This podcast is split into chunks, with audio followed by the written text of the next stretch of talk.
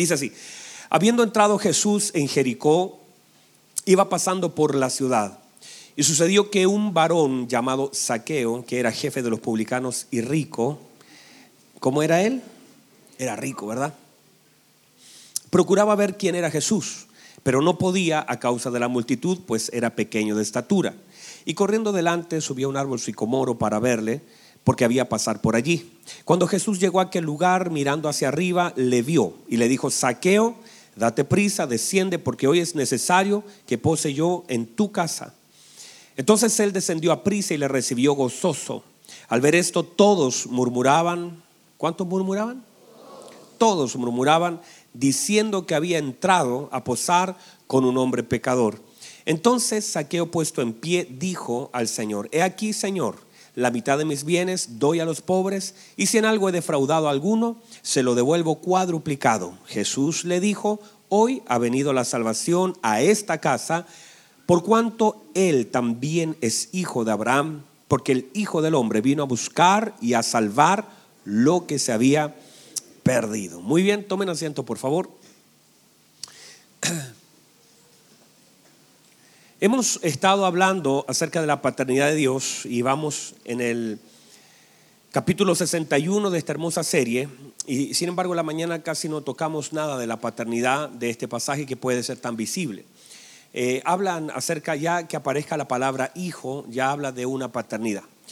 De, de alguna forma comenzamos a hablar durante la mañana en que cómo, cómo lo que el Señor hace a veces simplemente lo hace para manifestar lo que hay, o lo que hace Él manifiesta lo que hay en el corazón del hombre. Lo que Él hizo manifestó algo que estaba en el corazón de la gente, pero que no era manifestado porque iban caminando. Entonces, cuando tú ves caminar a alguien al lado del Señor, tú no asumes que hay cosas en su corazón. De hecho, muchas veces, incluso a veces confundimos estas cosas, incluso en la congregación. Cuando vemos a alguien servir, podemos determinar que ese, esa persona que sirve está llena del Señor, está bien con el Señor, pero muchas veces no es así. A veces caminamos en los caminos del Señor, a veces servimos en, en una congregación, a veces es, tenemos puestos, eh, algunos cargos, algunas responsabilidades dentro de la iglesia, pero eso no dice que estamos bien. De hecho, usted nota que la gente, la Biblia dice que iba caminando con el Señor, pero aunque caminaban con el Señor, no tenían el corazón del Señor para caminar. O sea, tú puedes estar caminando y la gente ocupa esta, este vocabulario: llevo veinte años caminando. El problema está que a veces caminan y no llegan a ninguna parte. Caminan, pero no tienen el corazón del Señor. Caminan y, y cuando aparece la prueba, entonces también se detienen. Caminan y se detienen y manejan su vida de una forma incorrecta. Y cuando el Señor hace algo en medio de ese camino, a veces manifiesta lo que hay en el corazón del hombre. El Señor hizo algo, por ejemplo, entrar a la casa de Zaqueo, y eso manifestó inmediatamente lo que había en el corazón de la gente que caminaba con el Señor, pero que no tenían el corazón del Señor para caminar con Él. Caminaban con el Señor y ellos podían haber visto milagros, haber escuchado la palabra, pero cuando el Señor hizo algo que a ellos los incomodó, inmediatamente manifestaron todo lo que había en su corazón. Y es allí donde nos comenzamos a estacionar en la mañana, en que como a veces las cosas que el Señor hace, o lo que nos, míreme, lo que nos permite ver, porque a veces intencionalmente Dios nos hace espectador de algo para manifestar, para que nosotros sepamos lo que hay en nuestro corazón. No para que Él sepa, Él ya lo sabe. La prueba no viene a mostrarle nada a Dios, viene a mostrarnos a nosotros quiénes somos, dónde estamos y las cosas que hay en nuestro corazón. Entonces ahora esta gente manifiesta algo que había en su corazón, pero que por causa de caminar con el Señor y no hacer nada que les incomode, ellos estaban bien hasta que el Señor hizo algo que para ellos fue incómodo e inmediatamente sacaron la crítica, sacaron la murmuración, comenzaron a hablar mal del Señor y, y ahí entonces estamos estacionados. Entender aquellas cosas que el Señor hace y cómo lo que Él hace o no hace manifiesta lo que hay en el corazón del hombre. Las envidias, por ejemplo, que son una obra que no es del Espíritu de Cristo, pero se manifiestan cuando veo, por ejemplo, lo que Dios hace en otro y siento injusticia de por qué no entró en mi casa, por qué no entró en mi casa, por qué él no se metió aquí, por qué él va con un hombre pecador. Note, por favor, que ellos eran capaces de ver el pecado en Zaqueo, pero no eran capaces de ver el pecado en ellos. ¿Están acá? Ellos eran capaces de criticar a Zaqueo por ser un hombre pecador. Y mire, eh, eh, Zaqueo era rico, rico en plata, rico en otras cosas, pero ellos eran ricos en cosas negativas, en cosas que eran malas y no se daban cuenta. Ellos también eran ricos, ricos en, en, en murmuración, ricos en pecado, ricos en crítica, y a veces no se daban cuenta que su riqueza, el, la riqueza de murmuración era más dañina que la... De, yo le digo, hermano, la riqueza de, la riqueza de Zaqueo era más dañina que la riqueza de la murmuración de ellos. Ore por mí, por favor. Clame al Señor. Ayuda a tu siervo. Alguien tiene que decir ahí, ayuda a tu siervo, Señor. Entonces, a veces nosotros vemos la riqueza de otros, pero no vemos nuestras riquezas, en qué nosotros somos ricos o en realidad en qué somos pobres, qué nos falta. Porque cuáles son las pobrezas que hay en nuestro corazón. Y a veces la riqueza de otro viene a manifestar la pobreza de mi corazón. A veces cuando veo yo lo que Dios está haciendo en otro y cómo Dios lo está levantando, manifiesta la pobreza que hay en mi corazón. Cómo la crítica comienza a nacer, cómo el Señor hace algo que de pronto despierta los sentimientos más bajos que pueda haber en un hombre que ha caminado con el Señor, pero que no soporta lo que Dios hace en la vida de otros. Entonces, una de las tareas de la obra del Espíritu Santo no es seguir caminando, sino examinar nuestro camino y ver qué hay en nuestro corazón cuando nosotros, cuando Dios hace algo que para nosotros sea incómodo, cuando guarda silencio, cuando tú ves, y a veces somos expuestos a la obra de Dios en la vida de otro. Y esa obra de Dios en la vida de otro manifiesta lo que hay en nuestro corazón. Y, si, y es allí donde quiero detenerme otra vez un minuto para explicar esto, porque justamente hay, hay llaves que te, te permiten entrar y hay llaves que te permiten cerrar. Hay llaves para entrar y llaves para salir en el reino. Hay llaves que abren y llaves que cierran. Otra vez, en el reino hay llaves que abren y llaves que cierran. Vamos otra vez, míreme. En, en Primera de Corintios capítulo diez, versículo diez, y todo ese libro de Corintios nos habla de las llaves que le cerraron la puerta a una promesa. Note por favor que habían cinco cosas que son llaves para cerrar. Hay llaves para entrar, llaves para cerrar. Y una de esas llaves en Primera de Corintios capítulo diez, versículo diez, dice que la murmuración es una llave. La murmuración, mire por favor, ¿están aquí? Amén. Qué bueno, sí, porque los veo muy calladitos. Ya me, me siento incómodo cuando se callan mucho. Pero esta tarde tengo una tarde pentecostal, así que esta tarde los hermanos, amén, aleluya, gloria a Dios. Así que ahí me voy a desquitar escuchando los amenes. Sin embargo, mire por favor, hay llaves que son de ingreso y llaves que son de salida. Hay en el reino del Señor cosas que te abren puertas y cosas que te cierran puertas. Por ejemplo, en Primera de Corintios capítulo diez muestra el apóstol Pablo hablándole a una iglesia aquellas cosas que fueron llaves de cerrada, o sea, cosas que cerraron una entrada. Ellos tenían una promesa, ellos tenían la presencia de Dios, ellos tenían la nube, ellos tenían el agua, ellos tenían la roca, tenían a Cristo, la presencia de Dios, la obra del Señor en ellos, eran testigos y no pudieron entrar.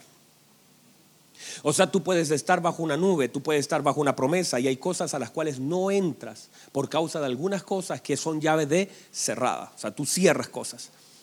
Aunque el Señor está abriendo cosas, hay cosas que el hombre cierra por las actitudes, por no arrepentirse. Mire, mire por favor cinco cosas que ahí aparecen. No, no, no es el centro del mensaje, pero deje nombrarles esas cinco cosas. Número uno, dice la codicia. Dice que los padres codiciaron y por causa de la codicia muchos quedaron fuera. Número uno, codicia. Examinar el corazón. El hecho, mire, por eso el apóstol Pablo dice que debemos estar contentos con lo que Dios nos ha dado. Amén. Hermanos, otra vez, debemos estar contentos con lo que Dios nos ha dado. Amén. Debemos estar agradecidos con lo que Dios nos ha dado. Amén. Creer que Dios puede sumarnos más, pero nuestro foco no está en la suma, sino en lo que tenemos. Nuestros ojos y nuestra oración no puede estar, Señor dame, Señor multiplícame, súmame más, quiero mucho más, porque eso habla a veces de la codicia del corazón. El apóstol Pablo nos enseña a estar contento con lo que tenemos ahora. Y el apóstol Pablo define esto: ¿tienes abrigo? ¿Sí? ¿Tienes alimento? Sí. ¿Contento? Hay gente que no lo tiene. Entonces agradece lo que tienes hoy, sea agradecido, reconoce al Señor con lo que Él te ha sumado. No tengas codicia lo que no tienes. Si el Señor lo suma, agradécelo. Si el Señor te abre una puerta, agradécela. Pero si estás todavía pelando papitas, lustrando zapatos, y todavía estás cortando el pelito y hasta ahí te ha llegado el Señor, buenísimo, agradécelo, porque allí donde estás Dios te quiere usar. Y el Señor nos mostró que una carpintería es suficiente para manifestar la gloria que el Señor muestra, que no tiene que ver con el oficio que ejerzamos. Que el Señor puede llamar a un pescador, un cobrador de impuestos, puede llamar a, a, un, a un militar, puede llamar a quien Él quiera, y donde Él esté la gloria del Señor puede ser manifiesta. Que un carcelero puede mostrar la gloria del Señor, que un exendemoniado puede manifestar la gracia del Señor, que un cojo pueda traer muchos a Cristo. Que no importa lo que hagamos ni en la condición que estemos, donde estamos y somos agradecidos y la gracia del Señor reposa sobre nuestra vida, en ese lugar se puede manifestar la gracia, la gloria del Señor en favor de otros. Pero tengo que agradecer lo que tengo ahora, que puede ser que no sea lo más cómodo, pero es lo necesario, es lo que Dios me quiere dar. Y si Dios quisiera darme otra cosa, basta que lo quiera y yo lo tengo. Wow, hermanos, reciba eso. Basta que Dios lo quiera y yo lo tengo. Pero debo ser agradecido. Y a veces nuestro foco está siempre queriendo más, queriendo más, y por querer más a veces nos desenfocamos. Mire, mire por favor, un hombre llamado Giezi tenía al profeta, era siervo del hombre más usado por Dios en la escritura en milagros, y él deseó algo que, que Eliseo no tenía, y no se lo iba a dar, o si lo tenía no era importante para él. Y por causa de su codicia él perdió, y la lepra que estaba en Naamán fue traspasada a él y a toda su generación por desear un manto sirio, por desear lo que no tenía que codiciar. De hecho, el profeta Eliseo le dice: ¿dónde has estado, Giezi? ¿No iba mi corazón también detrás de ti cuando te fuiste detrás de mantos equivocados? Buscar lugar, el lugar, buscar posiciones, buscar riqueza. Yo no estoy diciendo que no trabaje y que en su corazón no esté el deseo de tener un poco más para poder ayudar a su familia, para poder ayudar a la obra, para poder darle a otros. Pero a veces la codicia se gesta en el corazón del hombre inconscientemente, y todas nuestras oraciones son orientadas a tener más. Y no, si usted pide más de lo que agradece, tiene codicia. Si usted pide más de lo que agradece, hay codicia en su corazón. Si usted gasta más tiempo en pedir que en agradecer, revise su corazón. Wow, eso fue fuerte, eso fue una bomba atómica, una granada. Y yo no sé si alguien captó la idea, pero es difícil sostener una oración durante mucho rato sin pedir algo. Eso me pasó el otro día con mi hijo, estábamos orando. Y, y, yo, y mi hijo, y te pido por mi papá, y te pido por mi mamá, y te pido, Señor, por mi, mis compañeros, y te pido por mi profe, y te pido por, y, y yo le dije, y en un momento le dije: hijo, para, déjate de pedir y agradécele al Señor. Y dijo: bueno, Señor, agradezco eh, por mi papá, agradezco, y te pido, y siguió otra vez. Y yo le dije: yo te voy a enseñar, mire lo que dice, yo te voy a enseñar, hijo. Mire, vea cómo yo voy a orar. Y empecé: Padre, en el nombre de Jesús, gracias por todo. Y en una de todas las gratitudes se me salieron dos. Y te pido. Y mi hijo me dijo: dijiste dos veces te pido. Y mire, y pensé lo difícil que es sostener una oración sostenida en la gratitud sin la necesidad de pedir nada. Es difícil, haga la prueba. Haga la prueba, y ahí no me va a jugar como me está jugando ahora. Mire que pidió en el pastor. Haga la prueba y se dará cuenta que es difícil sostener una oración durante mucho tiempo sin pedir. Pero cuando mi oración está orientada más a pedir que agradecer, hay algo en mi corazón que está mal. Debo estar agradecido con lo que Dios da. Debo estar contento, y Dios puede sumar. Claro que sí, hemos visto la gracia. No es que no, no es que no pidamos, sino examinar por qué pedimos.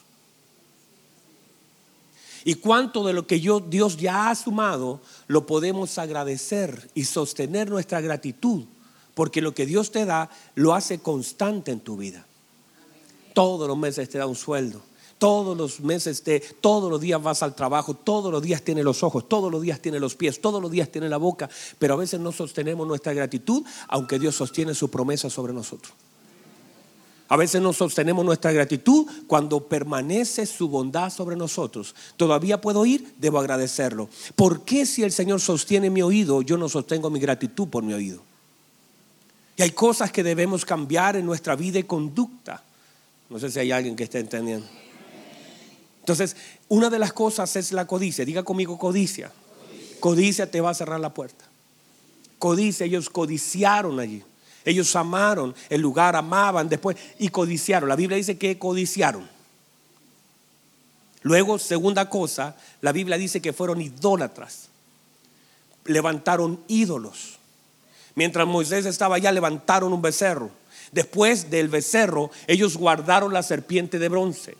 Y la Biblia dice que pasaron los reyes. Miren, por favor. Mire, mire la serpiente de bronce hasta donde llega. Levantaron la serpiente de bronce. Y ellos, cuando la serpiente dejó de funcionar, están acá, los veo tristes. La serpiente fue levantada en el desierto por un periodo, por un momento, por su desobediencia. Fue levantada, fue erguida. Luego de eso la serpiente fue guardada. Ellos miraron la serpiente y dijeron: oye, esta serpiente es buena, funciona. La guardaron en el tabernáculo. Mire lo que sucedió. Dice la Biblia que luego pasó Josué. Después vino, digamos, algunos personajes. Vino Salomón, vino David, vi, vinieron profetas, vino Eliseo, vino, vinieron todos los que usted conoce, vinieron los reyes, vino Ezequiel, vinieron hasta llegar a Ezequías. Todo ese periodo, desde Moisés a Ezequías, la Biblia dice, llegando a Ezequías, que los hijos de Israel todavía levantaban incienso a la serpiente que había levantado en el desierto. Mire cómo ellos guardaron y ocultaron su serpiente, que nos sirvieron un tiempo, y a veces todavía nosotros miramos las cosas que en un momento funcionaron y la mira, no sé si están acá. Y cosas que para un momento fueron buenas, el Señor dice: ya está bien, funcionó, fue bueno. Pero no ames, no hagas de la estructura un ídolo. No podemos levantar estructuras y, y levantarlas como ídolos. Ah, si hacemos mentoría no funciona. Si hacemos esto, si cantamos esa alabanza, si toca ese hermano, si predica este hombre, y comenzamos a levantar ídolos. Y el Señor es experto en deshacer los ídolos que nosotros levantamos. Entonces uno tiene que, eh, mire, mire, déjeme profundizar en cuanto, yo no sé, yo sé que estoy atrasadísimo y que no he entrado a nada de lo que quiero decirle, pero eso les va a servir. Noé levanta una estructura. El Señor llama a Noé. El Señor le dice a Noé: Noé, levántame una estructura de tres pisos, hágame una ventanita ahí arriba. Se va a tardar, yo no tengo problema, Noé, cuanto usted se tarde, hágalo que le quede bien, hágala según los diseños y las medidas que yo le doy. Haga las cosas según yo le ordeno. La madera no te va a faltar. No te va a faltar la brea. No te va a faltar los clavos. No te va a faltar la vida. No te va a faltar el terreno. No te van a faltar los serruchos. No te va a faltar nada. Porque si me obedeces, yo te voy a proveer de todo lo que necesitas para hacer lo que tienes que levantar.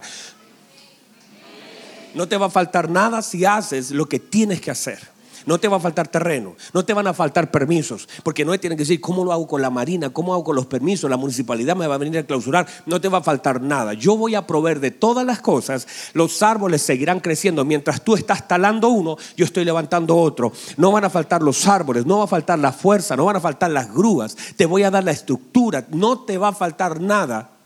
Constrúyeme un arca.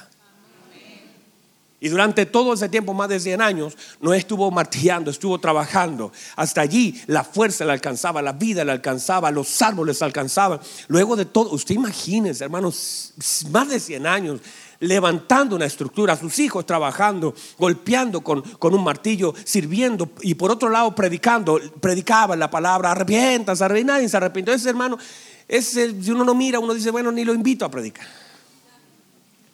No se convirtió nadie. Y ahí es donde uno, cuando pone los ojos en el resultado, entonces deja de obedecer. Por eso uno debe poner los ojos en la obediencia, no en el resultado. Porque cuando uno pone los ojos en el resultado, entonces uno deja de hacer las cosas porque está mirando si funciona o no funciona, si funciona. Y es allí donde muchos de nosotros caímos. Yo a veces oraba por los enfermos antes, porque ahora todos sanan, pero en nombre del Señor. No, por si hago un llamado, usted va a decir: ah, pues sí, no pasa nada, mejor no pasa. No, antes todos los enfermos que le ponía la mano, algunos no sanaban, otros sí. La estadística decía veinte a uno. Era mala, era para no hacerlo. No sé si a usted le pasó orar por un enfermo y que no sane. Ah, no, a usted todos le sanan, ustedes son llenos de don. Les pasó, ¿verdad? Le predicaste a veinte, ninguno. Entonces, entender que eso, si tú estás mirando el resultado, dejarás de orar por los enfermos.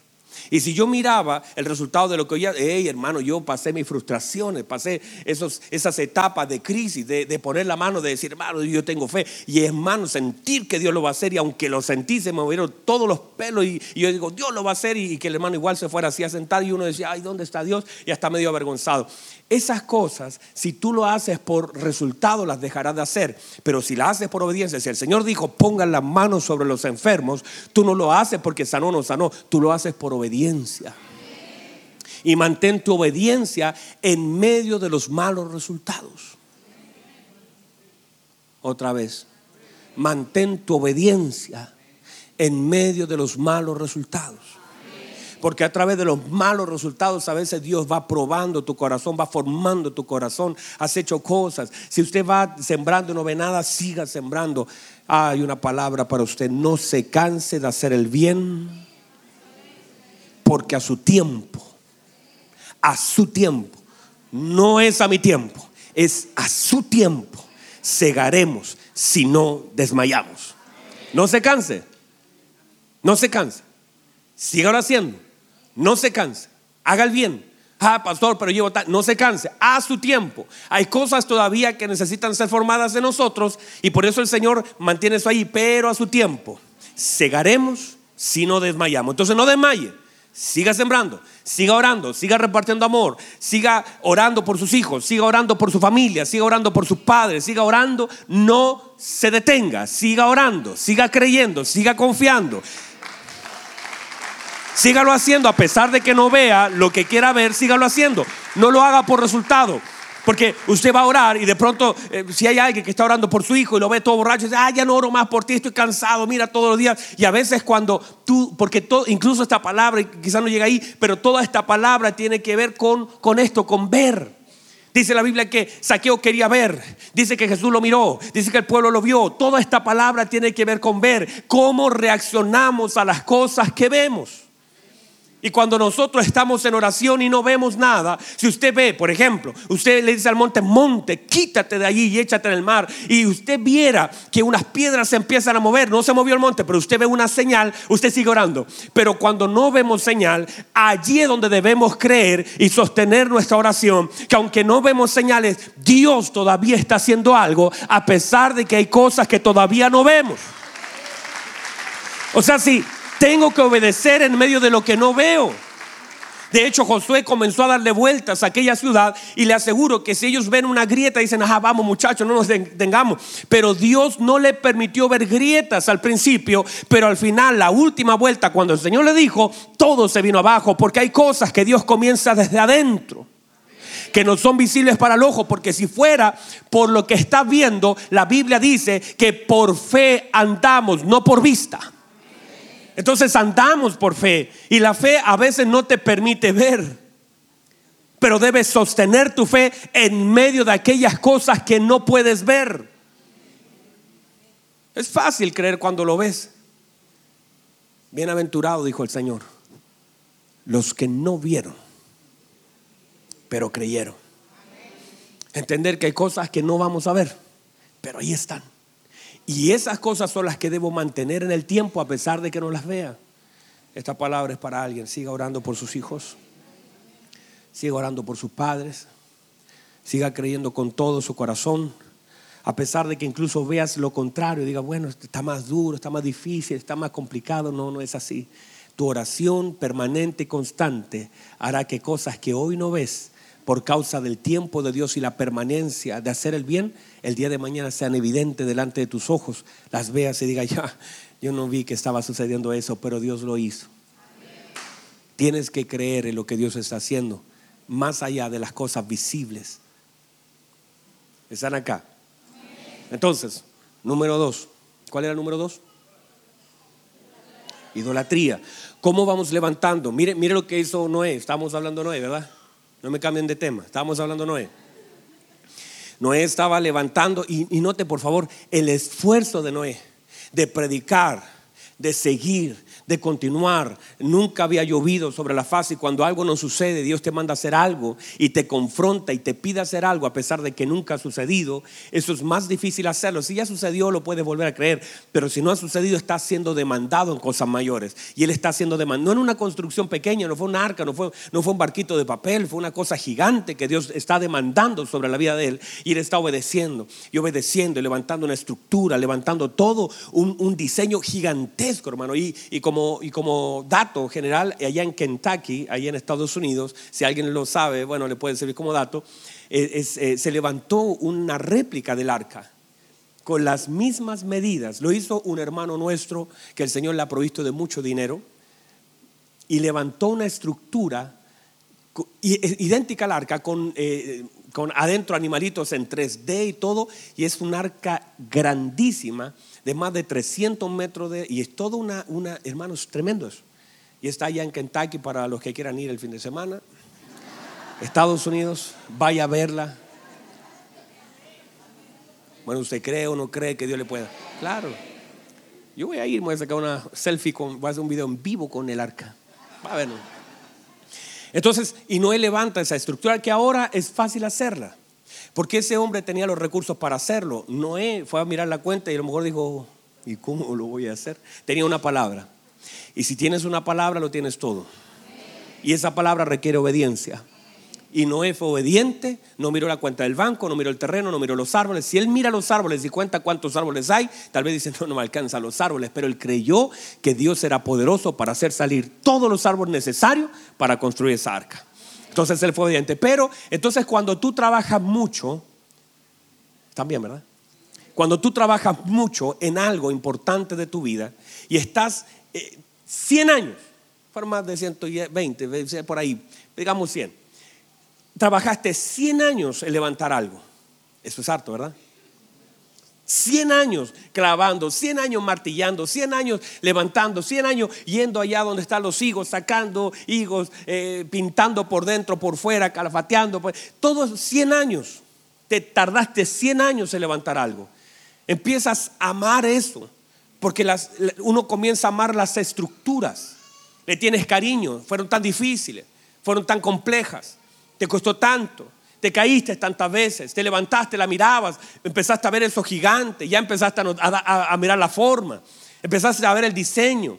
Luego de eso viste cómo el Señor comienza a usarte, y comienzas a ver los primeros canguritos, y viste los primeros caballitos, y viste un hipopótamo, y tú, oye, esto es en serio, mira cómo Dios, y empezaste a ordenar adentro, y todo estaba una ventanita arriba, y ya comienzas y ves todo eso arriba y todo. Tú empiezas a amar eso. ¿Te costó? ¿Usted cree que uno no ama esto? ¿Usted cree que yo no amo esta escalera? ¿Usted cree que yo no amo ese muro? ¿Que no amo esos pilares? ¿Que no amo esa jaulita de, de, de batería? ¿Que no amo este micrófono? Claro, porque uno, uno, uno le costó. Estuvimos pintando, estuvimos pintando. Usted viera ese techo, como se pintó, como afuera. Quizás no es mucho lo que tenemos, pero se hizo con amor. Cuando estábamos aquí con hermano Jorge trabajando allí, a, a, ampliando, cuando hicimos esa pantallita, cuando instalamos la luz, y tú comienzas a amar porque, porque te costó, porque empezaste a diseñar.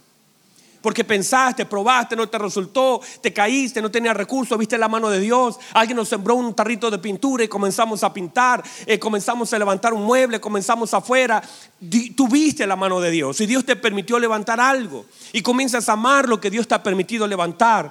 Y estás y más encima, de pronto Dios dice, échate un poquito para atrás, Noé, porque voy a cerrar la puerta. Nadie quiso oír, no, ok, se cierra la puerta, hay tiempo de gracia, se cerró la puerta, quedaste adentro, el Señor te dijo, y te voy a meter a ti, también a tus hijos, tu, tu esposa, tu familia va a ser salva. Estás esperando y comienzas a sentir las primeras gotas, y sientes que todo tu trabajo ha valido la pena, sientes que afuera la cosa está tremenda, pero tú levantaste una estructura que te guardó. Ah, yo, yo, yo alabo al Señor por ese edificio que está allá. Ay, cuánto nos ha costado. Mi esposa, mi, la gente que ha trabajado, cuánto nos ha costado. Usted no tiene idea la lucha, lo que se ha levantado en contra de, de todo lo que estamos haciendo.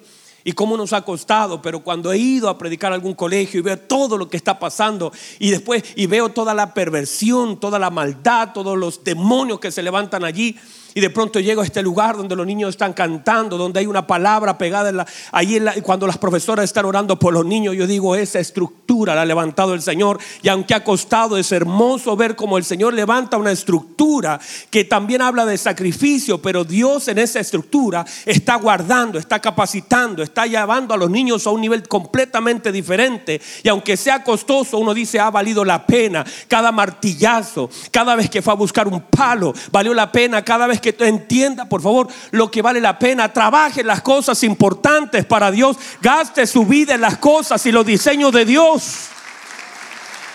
Gastemos nuestra vida en los diseños de Dios. Cuando vemos el Instituto Bíblico, que cuánto nos costó, que fuimos allá a Estados Unidos, fuimos a hablar con el, el doctor Roberto, trajimos y se hizo una prueba, no, no nos resultaban algunas cosas, y como sábado tras sábado se está impartiendo clase, ustedes dan la vida por eso. Pero cuando allá adentro de pronto están enseñando, la presencia de Dios cae, la gente se pone a llorar, uno dice, vale la pena dejar a los hijos. Vale la pena a veces que los hijos queden un tiempo al cuidado de otros para poder impartir la palabra. Y ustedes saben que vale la pena cuando personas tengan convicciones claras, salgan con su cartón diciendo, yo no era el mismo cuando ingresé que cuando salí, estoy claro, estoy preparado para el ministerio, tengo un conocimiento de Cristo impartido en mi vida. Vale la pena cuando tú comienzas a servir al Señor y hay cosas difíciles, pero que Dios son estructuras que está levantando. Tú puedes sentir lo que está pasando afuera, pero adentro la cosa es completamente diferente. Adentro hay una ventana que te conecta con los cielos, que aunque todo parece oscuro, tú estás mirando, dices, todavía te puedo ver, todavía te puedo sentir, todavía hay una ventana que me conecta hacia arriba, no está todo cerrado, hay una ventana que manifiesta la gracia, la gloria de Dios. Es pequeña, pero ilumina todo el lugar. Uf. Eso es levantar una estructura en oración en casa. Decirle a los hijos, es así nosotros. Mi esposa le dice cada día, a, a, a, yo la escucho cuando le habla Daniel, somos una familia que ama a Dios. Eso no lo hacemos porque amamos a Dios, honramos a Dios. En esta casa se honra a Dios. Esto no se dice, aquí entre nosotros no mentimos, entre nosotros no engañamos. Hemos sido llamados por Dios. Y comienzas a levantar una estructura, le pones un ladrillo a tu casa y estás guardando a los tuyos en una estructura que ame a Dios. Afuera la cosa está difícil, pero el perdón dentro de la casa, el amor dentro de la casa, la oración dentro de la casa, escuchar a tus hijos orar de pequeñito, ver cómo se levantan con tanto amor, que de pronto cierran sus ojos, se ríen un ratito, pero luego cierran sus ojos a decir, Señor, gracias por la comida, gracias por... Estás levantando una estructura. Y si levantamos estructura dentro del hogar, se hace irrelevante lo que pase afuera, porque adentro la estructura va a resistir. Lo que está pasando afuera no va a tocar lo que está pasando adentro. Dios está guardando lo de adentro. Ese es un trabajo que hacer. Y está guardando. Y eso es lo que el Señor está haciendo. Levantando estructuras, haciéndonos entender. Pero no tienes que amar eso. Ama al Señor que te dio el diseño. No guardes los planos para el próximo diluvio. No, no pienses que eso es. El Señor le dice a Noé, entra con tu familia, quédate allí. Y, y pasaron meses, pasaron cerca de trescientos setenta días, pero tardaron más de cien años. Y el Señor le dice, ahora abrió la puerta, le dijo, ahora salga. No quiero que, que te quedes en esta estructura. Sale, Noé, con tu familia. No vuelvas atrás. Piense lo que pasa en el corazón de un hombre, que esa fue la estructura que le sostuvo la vida. Pero el Señor le dice, yo no quiero, quiero sacarte para que no te enamores de, de lo que te costó a ti, para que entiendas que el diseño te lo di yo, para que entiendas que las fuerzas te las di yo, para que entiendas que los árboles yo los hice crecer. No te enamores de la estructura, porque yo puedo salvarte con arca o sin arca. No es eso, no pienses que fue el esfuerzo, no te enamores de eso. Yo lo puedo hacer de otra forma. No vayas a pensar que esa es la forma de salvar. Yo puedo hacerte, te puedo meter a un arca o te puedo hacer caminar sobre las aguas. Te voy a mostrar que también puedo hacer caminar sobre las aguas, y no importa la tormenta que venga, hasta sin arca te puedo salvar. Uf. Oh, yo no sé si hay alguien acá. Póngase en pie, se nos acabó el tiempo. Uf. Yo no sé si usted puede sentir lo que estoy sintiendo yo. Se nos acabó el tiempo, es tremendo. No llegamos ni a la murmuración. Decía mi esposa hace un ratito atrás, me lo decía: amor, siento que es demasiado poquito el tiempo. Es demasiado poquito el tiempo. Y tal vez sí. Tal vez es poquito el tiempo. Pero tal vez si hay una, una palabra, una, una. Yo podría predicarte de tres horas, dos horas. Pero si hay una palabra, una, que tú puedas retener esta, esta mañana, esta tarde ya. Si hay una palabra que usted diga: pastor, esta, esta es la palabra que Dios tenía para mí. Fue poquito. Fue treinta y cinco minutos, cuarenta minutos de predicación.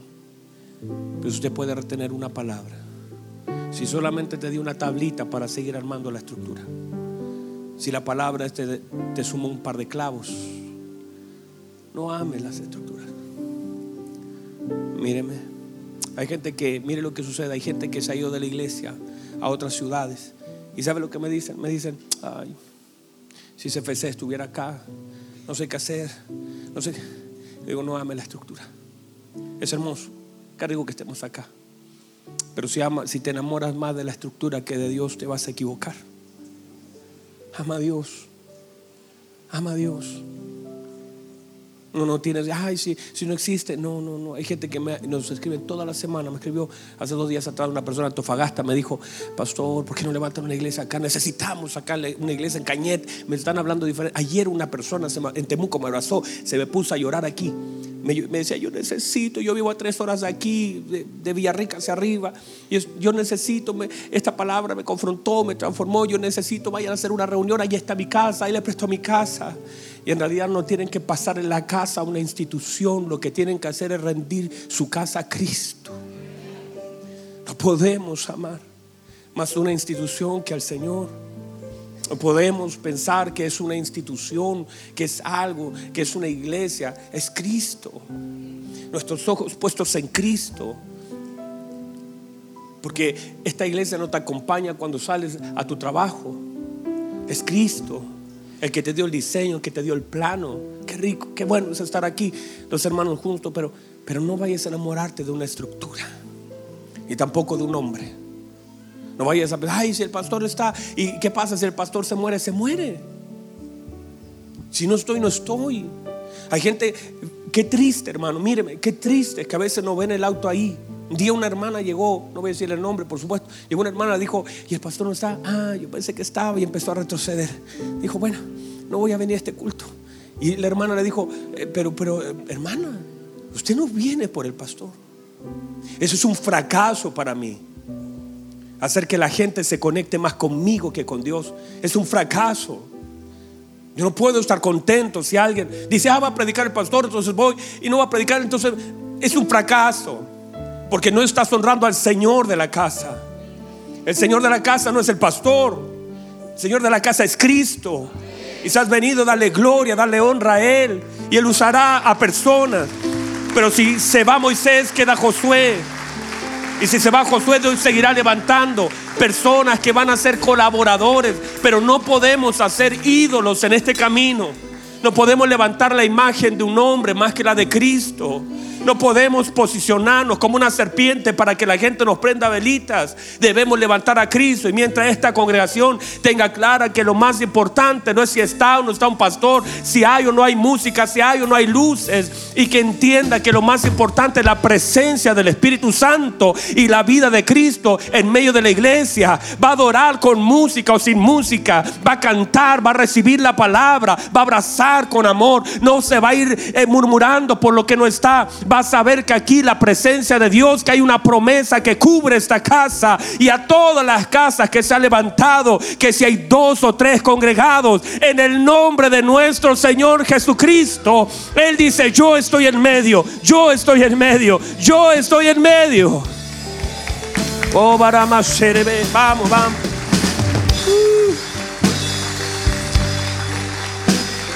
Oh, levanta sus manos, levanta sus manos, levanta sus manos. Adora al Señor un minuto, dígale gracias, Señor. Vamos, levanta sus manos, levanta sus manos. Levanta sus manos, dígale algo al Señor. Vamos, dígale algo al Señor. Levante sus manos delante del Señor. Uh, su palabra ha sido predicada, Señor. Su palabra ha sido predicada. Yo siento un nuevo tiempo, Señor. Ah, yo lo siento, siento un nuevo tiempo en esta casa. Lo percibo aquí en mi espíritu. Sé que no estamos donde estuvimos. Hay una ventana delante de nosotros. Ya puedo percibir con claridad. Todo nuevo tiempo trae una nueva palabra, un nuevo espíritu, Señor. Una gracia del Señor, el Espíritu Santo haciendo cosas nuevas. Una disposición diferente a recibir la palabra. Algo está abriendo el corazón. Señor, gracias. Señor, que en esta casa y en toda casa donde su nombre sea adorado, podamos siempre enfocarnos, nuestros ojos puestos en nuestro Señor, que siempre nuestra mirada esté en Él, que tengamos absoluta fidelidad a nuestro Señor Jesucristo más que a una institución, que seamos fieles a usted, Señor. Sí, Señor. El apóstol Pablo lo decía. Nunca habló de su ministerio. Doy gracias a Dios que me tuvo por fiel poniéndome en el ministerio. Que así también cada uno de nosotros seamos hallados fiel a usted, Señor, y a su iglesia. Señor, a su iglesia amada, que no termina donde termina esta congregación. Su iglesia se extiende hacia las calles, se extiende hacia los hospitales, se extiende hacia otras congregaciones pequeñas, a, a, a iglesias de campo, a iglesias de en todo lugar. Su iglesia no es esto. Su iglesia está esparcida por el mundo. Que seamos fieles a usted y amemos su iglesia. Amemos a los hombres que usted ha levantado. Que nunca salga una palabra en contra de esos hombres que usted ha levantado. Quiero darle gracias, Señor. Esa palabra encuentre vida en nuestra vida y de un fruto abundante. Gracias, porque sé que así será. Señor, gracias. Líbranos de idolatría. Líbranos, Señor, de murmuración. Líbranos, Señor, de ambición, de codicia. Guarda nuestro corazón. Gracias por lo que usted nos ha dado, Señor. Si usted quiere darnos más, muchas gracias. Tal vez nos encontró fiel con lo que nos había dado. Y Señor, tal vez nos pueda sumar un poco más. Y si así es, gracias. Pero estamos tan contentos. Gracias por este lugar. Gracias por cobijarnos en esta casa. Tal vez el día de mañana usted nos abra otro lugar y seguiremos agradecidos. Señor, gracias por lo que usted nos ha dado. Le agradecimos cuando estábamos en esa casona. Le agradecemos en ese edificio. Le agradecemos el tiempo en televisión. Tal vez usted pueda seguir abriendo. Si es así, muchas gracias. Por lo que podamos tener hoy, lo agradecemos. Gracias por nuestros trabajos. Gracias por nuestros ingresos. Gracias por lo que nos permites tener, esa cama, ese auto, esa casa. Gracias, Señor. Aún si no lo tuviéramos, todavía seríamos agradecidos, porque lo tenemos a usted. Gracias por lo que nos ha dado. Que su nombre sea exaltado y mantengamos conciencia de todo lo que usted nos da. Que su nombre sea levantado hoy y siempre en esta casa también, junto a todos los lugares donde le glorifican y le honran. Así sea, en el nombre de nuestro Señor Jesucristo. Amén y amén. Amén. Vamos. Aleluya. Gracias, Jesús. Wow, qué hermoso tiempo, ¿verdad, hermanos? Puede recibir la palabra. Hermoso tiempo.